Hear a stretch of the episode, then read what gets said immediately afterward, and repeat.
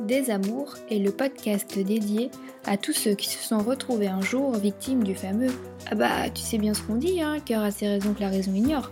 Ouais, tomber amoureux, c'est génial, c'est magique, c'est inexplicable. Mais comment ça se passe quand tout se termine comme ça d'un boom?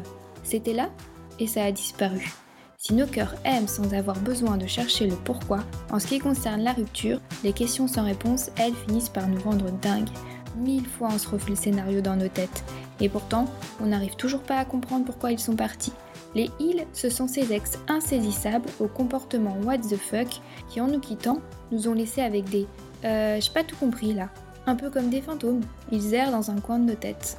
Alors, pour en terminer avec vos Casper, un chasseur ou une chasseuse, armé de son expérience personnelle, se met à votre service en essayant de décrypter ce qui n'a pas été dit. Et parce qu'en plus, il faut bien se l'avouer, souvent entre hommes et femmes, on a bien du mal à se comprendre, c'est donc l'occasion de mettre un point final à votre histoire, tout en faisant sauter au passage quelques secrets de fabrication du sexe opposé.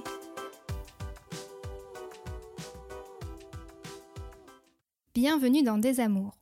Aujourd'hui, c'est au tour d'Anna de venir partager avec nous son histoire démentielle de Casper.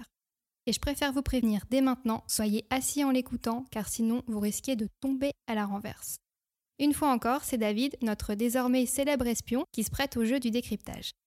Il faut savoir que depuis quelques épisodes déjà, il fait trembler à lui tout seul tout le club des Casper au fil de ses révélations fracassantes. Dans cet épisode, c'est donc au travers du témoignage d'Anna que nous allons nous intéresser au Casper baptisé l'acteur césarisé. Alors, qu'est-ce qu'un acteur césarisé?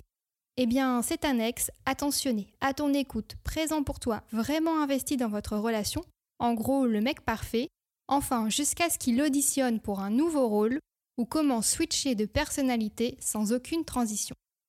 Sortez les popcorns, l'histoire d'Anna et de son acteur césarisé, ça commence maintenant.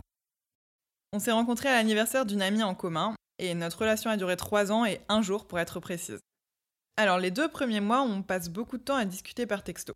Donc au départ, je suis pas très emballée, mais je me dis allez, euh, tente. Et là, à ce moment-là, notre histoire démarre vraiment et c'est la fusion tout de suite. C'est-à-dire, on passe beaucoup de temps ensemble puisqu'on fait la même école, on est en alternance dans la même entreprise. Et au bout de quatre mois, il me propose qu'on emménage ensemble. On est en immersion totale l'un avec l'autre. Bon, c'est vrai que ça va très vite, mais comme on est sur la même longueur d'onde, ça nous convient. Durant les deux premières années et demie, je vis euh, vraiment avec euh, le mec parfait. Un mec attentionné, un mec prévenant, très affectueux, hyper romantique, drôle. On a une super complicité. Il me fait des surprises, il me couvre de cadeaux alors qu'on roule pas sur l'or puisqu'on est étudiant, et il est toujours là pour moi. En bref, c'est une relation parfaite, comme on peut en rêver. Et en plus de ça, on est vraiment à 100% en face parce que tous les deux, on a le rêve d'aller vivre aux États-Unis et on fait vraiment tout pour se donner les moyens d'y arriver.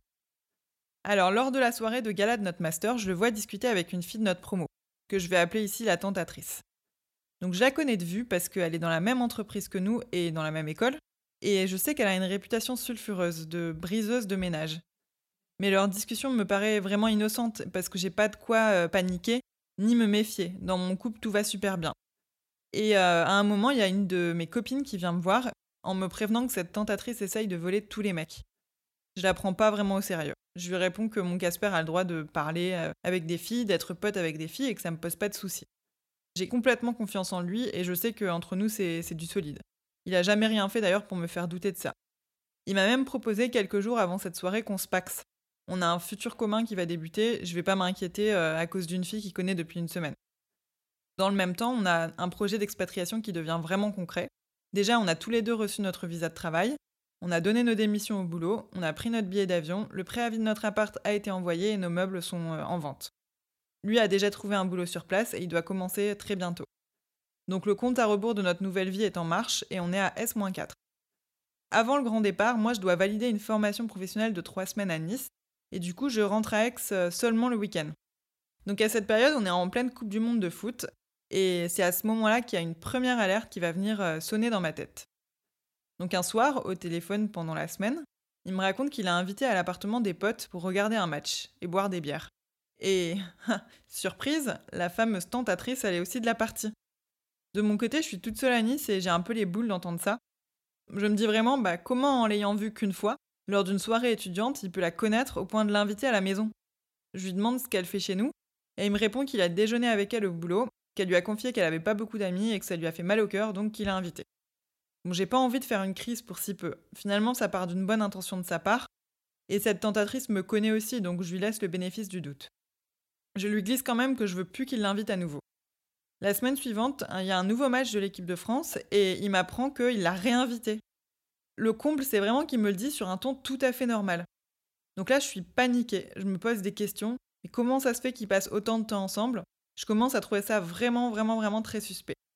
Et en plus, en étant à Nice et à Aix, je suis pas sur place, donc j'ai vraiment aucun contrôle sur la situation. En rentrant le week-end suivant, je profite quand même d'être seule à la maison pour euh, fouiller un petit peu dans notre iPad commun. Je cherche en long, en large, en travers. Je regarde les applis, les textos, tout ce qui a été supprimé et je trouve rien du tout. Et puis tout d'un coup, j'ai une intuition et je vais vérifier dans sa boîte mail. Je m'aperçois qu'il a supprimé toute leur correspondance. Et dans ma tête, c'est non, mais c'est pas possible, ça se passe pas vraiment tout ça. En lisant leurs échanges, je remarque qu'il lui confie des choses vraiment intimes qu'il m'a jamais dites. Par exemple, elle lui écrit qu'elle se sent seule, et lui il répond Oh, tu sais, moi aussi ça m'arrive de me sentir seule, donc je te comprends. N'hésite pas à m'en parler, comme ça on se remontera le moral l'un l'autre. Je suis là si tu as besoin. Mais c'est quoi ce délire, quoi? Je lis des choses qui ont rien à voir avec le Casper avec lequel je vis depuis des années.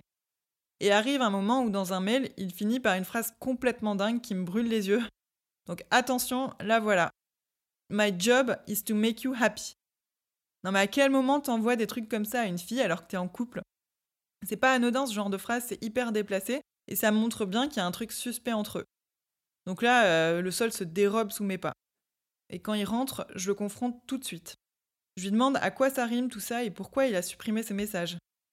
Alors je suis hyper énervée, mais sa réaction, elle me laisse vraiment sans voix.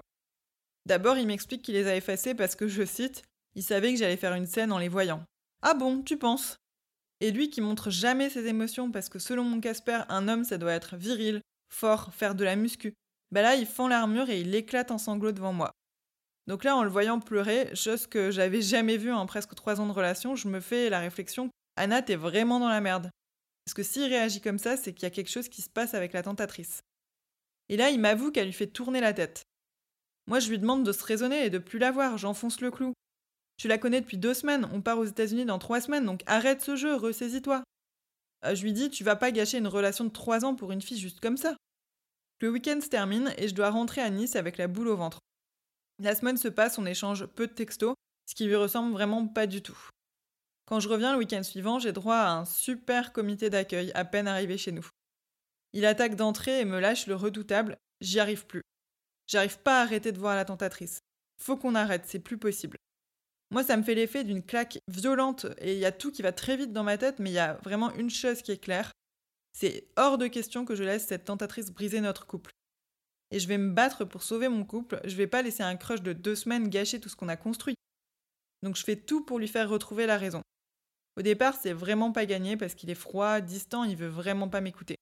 Mais je lui explique que parfois, quand on est en couple avec quelqu'un depuis longtemps, bah, ça arrive qu'on soit séduit par une autre personne, mais qu'il faut pas non plus confondre l'amour et le désir. Et au final, ça fonctionne, parce qu'on finit par passer un super week-end. Il redevient le mec dont je suis folle amoureuse. Je suis rassurée, j'ai droit à des je t'aime, et il poste même une photo de nous sur les réseaux sociaux avec en légende avant-goût des États-Unis avant notre départ, quand on mange des burgers. Comme je sais qu'ils se suivent sur Insta avec euh, la tentatrice, je sais qu'elle peut voir ses photos. Donc pour moi, c'est un petit message subtil pour qu'elle sache qu'on est bien ensemble. Le lendemain, je repars à Nice et c'est vrai que j'ai le cœur plus léger. Bon, j'ai quand même un torticolis euh, dû à tout ce stress. Mais au final, je crie un ouf de soulagement en me disant qu'on a surmonté cette mauvaise passe et maintenant, euh, ça va aller. Le hasard du calendrier, c'est que ce jour-là, c'est aussi notre anniversaire de couple et il me souhaite par téléphone un joyeux 3 ans. Donc les choses, elles sont comme avant la crise, je me dis, ouais, allez, c'est bon, je suis de nouveau sereine. Sauf que la journée du lendemain, elle me ramène à la réalité. J'ai droit à un silence radio complet et j'attends son appel pendant toute la journée et cette attente, c'est vraiment une torture. Et à 22h, je tiens plus et je l'appelle. Là, j'entends à sa voix qu'il est super bizarre. J'ai l'impression que j'ai un étranger à l'autre bout du fil en fait. Il me répond à peine, je sens qu'il est gêné, embarrassé, j'ai le cœur qui bat à mille à l'heure. Je suis en panique totale. Et là, il me balance. Je suis allée à une conférence, il y avait la tentatrice, j'arrive pas à l'oublier. Je lui dis Attends, j'arrive, faut qu'on parle, quoi. Et il est 22h30, je prends ma voiture, donc au passage, c'est une Smart, donc c'est super dangereux sur l'autoroute. Et je fais 2h30 de trajet, le cœur battant, euh, la jambe tremblante sur l'accélérateur. J'arrive chez nous et attention âme sensible s'abstenir parce que notre relation de 3 ans, eh ben, elle se termine en 5 petites minutes. Il m'accueille avec un je veux plus te mentir, c'est pas la peine d'essayer de me convaincre, je pense que je t'aime plus, et il vaut mieux que tu viennes pas avec moi aux États-Unis, c'est fini, c'est mieux comme ça. Il met fin à la discussion en me faisant un baiser sur le front, et pour lui c'est sans appel, c'est fini, point barre. J'ai tous mes espoirs en fait finalement qui s'effondrent avec cette rupture express. Je rentre chez mes parents, sonné, et les jours qui suivent, il m'appelle, et encore une fois, bah, j'ai l'impression d'avoir un étranger au bout du fil. Il m'informe que je dois venir récupérer mes affaires, laisser les clés dans la boîte aux lettres. Il me sort une dernière horreur pour la route. Maintenant que je suis avec la tentatrice, je me rends compte de toutes les choses qu'elle a et que toi tu n'as pas. Je le reconnais pas. Il fait preuve d'une cruauté que j'ai jamais vue chez lui. Et plus tard, j'apprends en plus par des amis communs qu'il est parti en Corse avec elle. Ce qui me fait hyper mal parce que ces derniers temps, il refusait qu'on parte en week-end pour économiser pour notre vie future outre-Atlantique. Donc il y a trois semaines qui passent, il m'apprend finalement qu'il est bien arrivé sur place, mais sans la tentatrice. Parce qu'il s'est rendu compte qu'ils avaient ben, rien en commun en fait. Donc implicitement, il essaye de me pousser à le rejoindre là-bas avec des arguments Je m'excuse, tu me manques, tu comprends, c'est le stress d'une nouvelle vie à l'étranger, ça m'a chamboulé, je voulais pas te faire de mal. Toi aussi, tu pourrais trouver du travail ici. Je suis touchée, mais je relève pas. C'est trop pour moi. Le temps passe, je vis ma vie de mon côté, mais j'avoue que j'ai beaucoup, beaucoup de mal à l'oublier. Quelques mois plus tard, je, craque et je renoue le contact avec lui. On finit même par se skyper plusieurs fois. On s'envoie des messages ponctués de je t'embrasse, je tiens fort à toi. Il me fait son mea culpa. Je rêverais que tu sois ici avec moi et que tout ce qui s'est passé, ça soit jamais arrivé. On aurait dû être tous les deux ici. Mais le pompon de cette histoire, attention, le pompon arrive un mois plus tard, un dimanche soir où on doit se skyper. Il me dit juste avant par texto Faut que je te dise quelque chose. Moi, je m'attends enfin à ce qu'il me sorte le viens me rejoindre, j'ai trop hâte, je suis prête dans ma tête. Mais quand je vois apparaître son visage fermé, je sens qu'on n'est pas du tout dans le scénario que j'imagine. Mon cœur bat à 100 à l'heure. Ce Casper, c'est évidemment le roi pour me provoquer des crises de tachycardie. Et là, sans un mot, tout d'un coup, il ferme son ordi. Donc je le harcèle pour qu'on s'explique, je m'attends à une révélation d'horreur de sa part. Il finit par se reconnecter, et là, il m'annonce qu'il sort depuis un mois avec, alors accrochez-vous bien, une de nos copines en commun. Copine qui évidemment m'avait plus jamais donné de news depuis que mon Casper et moi avions rompu. En gros, pendant qu'on avait repris contact, lui, il était en parallèle engagé dans une relation avec elle. Là, j'ai vraiment l'impression de tomber dans un puits sans fin. Un peu comme Alice, sauf qu'au lieu d'arriver au pays des merveilles, mais j'arrive euh, au pays des cauchemars. Je pète un câble, vraiment, je deviens folle, et lui, il pousse le vice jusqu'à me raconter leur vie. Elle est venue le voir là-bas, entre eux, ça s'est super bien passé. Elle va s'installer définitivement avec lui. Et il m'achève en ajoutant tout ça pour t'annoncer qu'on est en couple. Je te dis ça parce que je veux plus te mentir. Donc, en fait, ils vont vivre ensemble la vie qu'on aurait dû avoir lui et moi, et qu'on préparait depuis trois ans. Là, je l'insulte de tous les noms et je finis même par lui envoyer un très très long mail virulent où vraiment je lui dis tout ce que je pense de lui et ses quatre vérités. Et après ça, finalement, bah, il ne s'est jamais excusé et j'ai plus jamais eu de nouvelles de lui. Alors, quand j'entends ton histoire, Anna, je me rends compte que ton Casper, ben, c'est pas un petit acteur de seconde zone. Hein. Non, non, ce mec, il joue clairement dans la cour des grands. Et je reconnais qu'on comprend pourquoi il est multi-récompensé et même césarisé pour son jeu d'acting. Je crois même qu'il a le niveau pour aller rafler tous les prix à la cérémonie des Oscars. Et vu sous cet angle, son emménagement aux États-Unis, ben, il devient limpide en fait. À mon avis, la France, euh, c'était devenu trop petit pour lui et il fallait qu'il fasse connaître euh, l'étendue de son talent à l'échelle internationale. Bon, on va quand même euh, soumettre la partie décryptage à l'œil de lynx de David, mais avant ça, Anna, est-ce que tu peux nous résumer les questions précises auxquelles tu aimerais avoir une réponse de la part de notre chasseur de Casper Alors oui, même des années plus tard, j'ai toujours des questions sans réponse qui traînent dans un coin de ma tête. les voilà. Alors la première, c'est comment est-ce qu'il a pu laisser les choses se concrétiser et aller aussi loin? Parce qu'on était quand même à 4 semaines du grand départ, alors qu'en réalité, il voulait plus partir avec moi. La deuxième question, c'est pourquoi continuer à jouer avec le feu avec une autre fille, alors qu'il était heureux avec moi et encore une fois qu'on allait commencer notre nouvelle vie? Et la troisième question, c'est comment est-ce qu'on peut changer de personnalité, de sentiment même, du jour au lendemain, et passer du mec de rêve au mec en carton? Bon, bah je sais pas pourquoi, mais je sens déjà arriver le doux parfum de la lâcheté comme euh, l'un des éléments de réponse que notre expert va nous apporter dans quelques instants. C'est fou parce que quelle que soit l'histoire, s'il y a une donnée constante dans tous les épisodes qu'on a enregistrés, c'est cette fascination qu'ont la plupart des Casper pour se cacher, voire se retrancher derrière elle. Et j'en viens à me dire que s'il y a bien un mariage qui connaîtra jamais le divorce, c'est sûr, c'est celui-là. Alors David, s'il te plaît, aide-nous également à y voir un peu plus clair dans cet amour inconditionnel Casper et lâcheté. Très bien, effectivement, c'est une histoire euh, qui n'a pas dû être facile à vivre. Si j'ai bien compris, tu as rencontré en gros l'homme parfait, parce que l'homme parfait, il a été parfait pendant deux ans. À partir de deux ans, il était un peu moins parfait chaque jour. Globalement, effectivement, prévenant, drôle, hyper romantique, euh, l'homme parfait, ou l'acteur césarisé comme tu l'appelles, il sait mettre le paquet. Peut-être pas tout le temps, mais il sait le faire. Donc ça, ça va être important. Du coup, vous étiez 100% en phase, il y avait ce projet d'aller aux États-Unis, etc. Et comme on vient de le dire, tout se complique la fameuse troisième année, qui est un peu l'année euh, fatidique. Mais malgré cette année fatidique, il y avait quand même ce projet qui était en cours. Vous se mettez en place, vous prépariez votre projet, vous mettiez de côté, etc. Il y a quand même une des points d'alerte, vous êtes étudiant. Quand on est étudiant, c'est quand même une partie de notre vie où tout l'équilibre est un petit peu fragile. On se découvre, on mûrit, on essaie de grandir. Et du coup, il y a ce fameux gala où tu as eu la première alerte. Alors c'est intéressant les galas parce qu'on se parle de formation, etc. Du coup, ces premières années, vous étiez étudiant et vous arrivez à la fin d'un cycle. Alors c'est intéressant parce que le fin de cycle, ça peut être vrai pour vos études, mais a priori, il y a eu une connotation, un parallèle avec votre relation. En tout cas, fin de cycle, le gala, et gala un petit peu compliqué parce qu'il y a l'apparition de cette euh, tentatrice, dans un contexte encore un petit peu flou, mais en tout cas, première apparition, coïncidence, comment on la connaît, comment on la connaît pas. En tout cas, ce qui est inquiétant, c'est que cette coïncidence, bon, elle se confirme avec une deuxième occurrence, c'est-à-dire apparemment elle travaille ou elle fait son stage dans la même entreprise. Donc bon, c'est vrai que deux fois, le niveau d'alerte peut monter un petit peu. Donc effectivement, plutôt bonne réaction. On peut avoir des amis filles, ça arrive. Et donc, euh, malgré les rumeurs qu'il y a cette fille, la réponse, elle est claire. Toi, il t'a proposé un Pax. Confiance totale. Donc, en fait, euh, t'éteins l'alerte, éteins l'incendie qui a pu démarrer. Tout va bien. Et du coup, on continue. Le projet est de toute façon toujours sur les rails. Le déménagement, le préavis d'appart, tout continue. Ensuite, fin de cycle égale nouveau challenge. Nouveau challenge, là, à Nice pour toi et lui à Aix. Donc là, la distance, elle va ouvrir une petite faille dans lequel forcément la tentatrice, bon, euh, si elle a son rôle tentatrice, elle va essayer de s'engouffrer un petit peu. Les matchs de foot, la Coupe du Monde en l'occurrence, c'est un alibi en or. Parce que du coup, non seulement c'est un alibi, mais c'est un alibi qui va se répéter.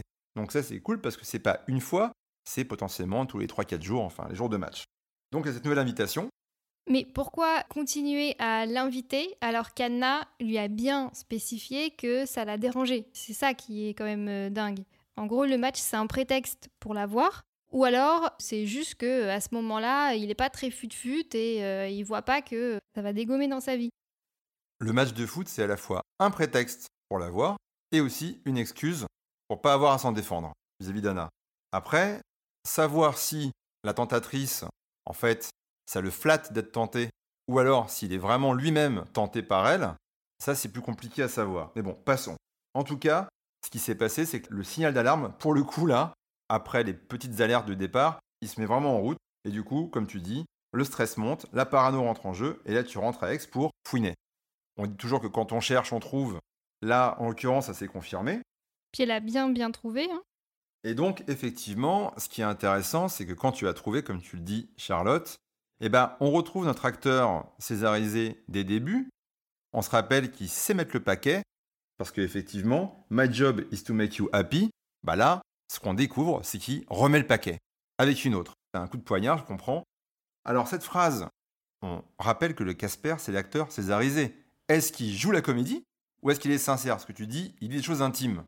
En vrai, pour un acteur, l'acteur studio, on parle des USA, c'est quand même ça. Donc si ça se trouve, il est tellement dans son rôle, il est tellement flatté, cette tentatrice cherche à le tenter, que potentiellement, bah voilà, il joue son rôle. Ça, pareil, le doute, mais ça n'excuse rien. Du coup, il y a cette confrontation. Il y a les pleurs. Bon, on parle d'acteurs. Bon, là, pareil. Du coup, les doutes, ça va dans les deux sens. Hein. Quand il, euh, il, parle avec cette fille ou quand il te parle à toi, on ne sait jamais quand est-ce qu'il est sincère ou quand est-ce qu'il ment. En tout cas, chose étonnante, ou alors il est très bon, ou très sincère, et ça, c'est toujours ce doute chez l'acteur, mais il avoue, il te dit très rapidement, elle me fait tourner la tête. Donc il n'a pas démenti, etc. Il a un truc, il est bousculé, il est tenté. Et du coup, mis lui avoue, dans sa tête, il se dit euh, faut avouer à moitié pardonner. Eh bien, justement, on ne sait pas si il l'a avoué parce qu'il était sincère, qu'il a dit la vérité, ou est-ce que c'était par stratégie. et qui s'est dit, bah, si je dis la vérité, peut-être qu'effectivement, ce sera plus facile à me pardonner. En tout cas, toujours est-il que la réaction première, en général, dans ces genres de cas, c'est nier au début. Là, apparemment, il ne le fait pas. Donc après, effectivement, il y a un enchaînement de réactions chez toi émotionnelles. La réalité euh, est complètement euh, différente. Euh, le monde se dérobe sous tes pieds. Et donc, tu se mets en place un mécanisme de défense, c'est sauver le couple. Mission, sauvetage pour toi. Tu cherches à le raisonner, maintenant qu'il t'a dit la vérité. Pas confondre l'amour et le désir. Toujours est-il qu'on ne sait pas du tout de quoi on parle. On ne sait pas si c'est de l'amour ou du désir. Nous, nous non plus, on ne sait pas. Et donc, effectivement, il y a ce fameux message sur les réseaux sociaux que lui, poste de votre soirée ensemble. Alors, en vrai, ça veut rien dire pour l'autre parce que l'autre, c'est la tentatrice et toi, tu es l'officiel. Elle est au courant de la situation. C'est pas une photo sur les réseaux qui va changer quoi que ce soit. Elle va rien découvrir. Hein. Oui, mais elle va voir qu'il y a un combat qui est enclenché. Que genre, euh, l'officiel, elle va pas laisser euh, le truc faire, elle va défendre euh, son histoire. Alors, toujours une question drôle. Peut-être que la tentatrice, qui apparemment a une longue carrière elle aussi de briseuse de couple, peut-être qu'en fait, d'être la tentatrice ou la maîtresse et pas l'officiel, c'est un rôle, une place qui lui convient parfaitement. Auquel cas, bah, du coup, elle est très bien dans son rôle, elle n'a aucune velléité à occuper une place d'officiel. Ça, on va y revenir. Du coup, le torticolis, la conduite en voiture un petit peu dangereuse, et donc il y a ce fameux message de joyeux 3 ans. Alors, étonnant message, dans le contexte de souhaiter un joyeux 3 ans, moi je, l'ai lu comme un joyeux fin de cycle. En fait, c'est la ligne d'arrivée. En fait, ce qui fête, c'est les 3 ans. Alors, on dit que l'amour dure 3 ans. A priori, dans ton cas, c'est 3 ans et un jour. Donc, en fait, pour moi, ce SMS d'anniversaire, il résonne comme une ligne d'arrivée qui est franchie. Et d'ailleurs, le lendemain, tout bascule ça a tenu trois ans. Et quand on dit tenir trois ans, c'est qu'effectivement, bah, le temps d'après, eh ben, il est complètement différent. Euh, ça ne tient plus. C'est le saut dans l'inconnu, perte de contrôle. Et donc, tu as raison, l'attente, la pire des tortures. Tu cèdes à la panique, tu craques, tu l'appelles, tu es là face à un étranger. Bah oui, en fait, c'est très étonnant de voir qu'effectivement, quand ça ne tient plus, après la ligne d'arrivée des trois ans, en fait, il y a une métamorphose. Cette métamorphose, mais tu la poses dans ta question, peut-être que c'est le amoureux ou pas. Autant c'est vrai que quand on est amoureux, on est quelqu'un d'autre, et quand on est plus amoureux, eh ben c'est vrai aussi, on devient quelqu'un d'autre. Ça s'inverse. Donc effectivement, tu as découvert que tout pouvait se terminer en 5 minutes. Là, il y a une petite nuance, ça s'est pas terminé en 5 minutes, ça s'est terminé en 3 ans, 1 jour et 5 minutes. Parce qu'en fait, c'était juste la fin de la fin. Il t'a quand même dit, je ne t'aime plus. Et donc, par rapport à ce qu'on vient de dire, effectivement, et ça, ça a été assez honnête parce que c'est assez dur à dire, souvent, on laisse pourrir des situations. Là, il te dit, je ne suis plus amoureux. Et quelqu'un qui n'est plus amoureux, il est froid, distant, sec, mais en tout cas, il est clair. Il te dit un truc quand même qui est intéressant pour un acteur, c'est je ne veux plus mentir. Donc il ne veut plus jouer un rôle, ce qui en fait est plutôt une bonne nouvelle pour toi. Après, malgré cette transparence, honnêteté, on appelle ça comme on veut, c'est que tu découvres que euh, cette semaine en Corse, avec la tentatrice, toi tu attendais des week-ends, etc. Alors, je me suis noté un truc qui me semble assez intéressant. Et là, je reviens au côté email paquet. En fait, ce qu'on découvre avec l'expérience, c'est que les gens mettent davantage le paquet au bout de trois semaines qu'au bout de trois ans. C'est un petit peu dommage, mais c'est la réalité. Et du coup, s'opère un jeu de chaise musicale où finalement, bah, le rôle est inversé. Cette fille prend ta place, avec notamment ta place dans ce fameux week-end que tu vois, tu attendais il y a une petite période où finalement vous recontactez. Le jeu des chaises musicales a continué puisque elle, a changé de place. Mais encore une fois, on avait émis l'hypothèse que elle, être l'officiel, c'était pas son truc. Donc on ne sait pas ce qui s'est passé, mais lui en tout cas, il se retrouve avec une place vide. Et du coup, bah, effectivement, il se retourne et il se dit peut-être que j'ai fait une bêtise. Te propose peut-être de le rejoindre là-bas, toi tu es pas sûr, et eh bah, vu que t'es pas dispo, qu'il y en a une autre qui est dispo, on se rend compte que, comme au cinéma, quand il y a une place à prendre, il faut pas traîner parce qu'on peut vite se la faire chipper. Il y a ce rendez-vous Skype, et là, ce qui est étonnant, mais ça arrive souvent, comme tu dis, c'est pas évident d'en finir. Bon, c'est un acteur, et donc il y a ce fameux Skype avec le clapping d'ordi.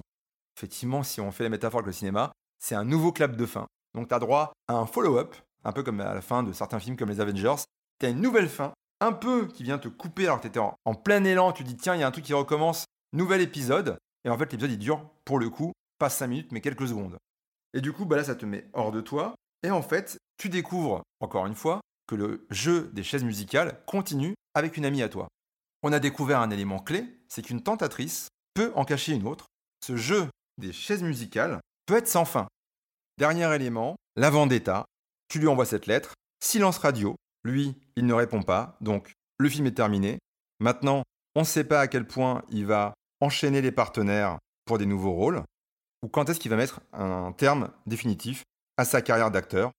On souhaite juste bon courage au prochain casting.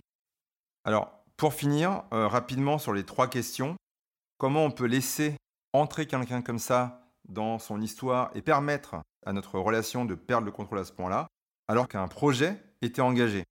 J'ai envie de dire, le problème, c'est que le projet, c'est plutôt quelque chose de raisonnable et qu'effectivement, la tentation, le désir, etc., c'est des choses qui sont pas raisonnables. Donc en fait, c'est sûrement pas un projet aussi engagé soit-il qui peut être capable d'arrêter une tentatrice ou une tentation, surtout si lui, il est plutôt enclin à y aller. Du coup, effectivement, il y a eu plusieurs failles, la fin de cycle, etc., qui peuvent l'expliquer. Encore une fois, c'est pas une excuse, mais en tout cas, on dit que l'amour dure trois ans, on l'a dit précédemment. Peut-être que c'est plus facile de venir perturber au bout de trois ans qu'au bout de trois semaines. Le deuxième point, pourquoi continuer à jouer avec le feu alors qu'on est heureux et à quatre semaines du départ pour les États-Unis? Bah, Peut-être qu'on n'est pas si heureux et qu'en fait, le projet pour les États-Unis, finalement, on l'a fait tout seul et pas à deux depuis un moment. Enfin, dernier point, comment changer du jour au lendemain? C'est aussi magique que ça. C'est un jour on tombe amoureux et ça nous transforme. Et un jour on n'est plus amoureux, ça nous transforme dans l'autre sens. Alors, avant de refermer cet épisode riche en émotions, passons à la dernière partie du podcast qui consiste à donner le kit de survie à appliquer lorsqu'on se retrouve face au profil de l'acteur césarisé.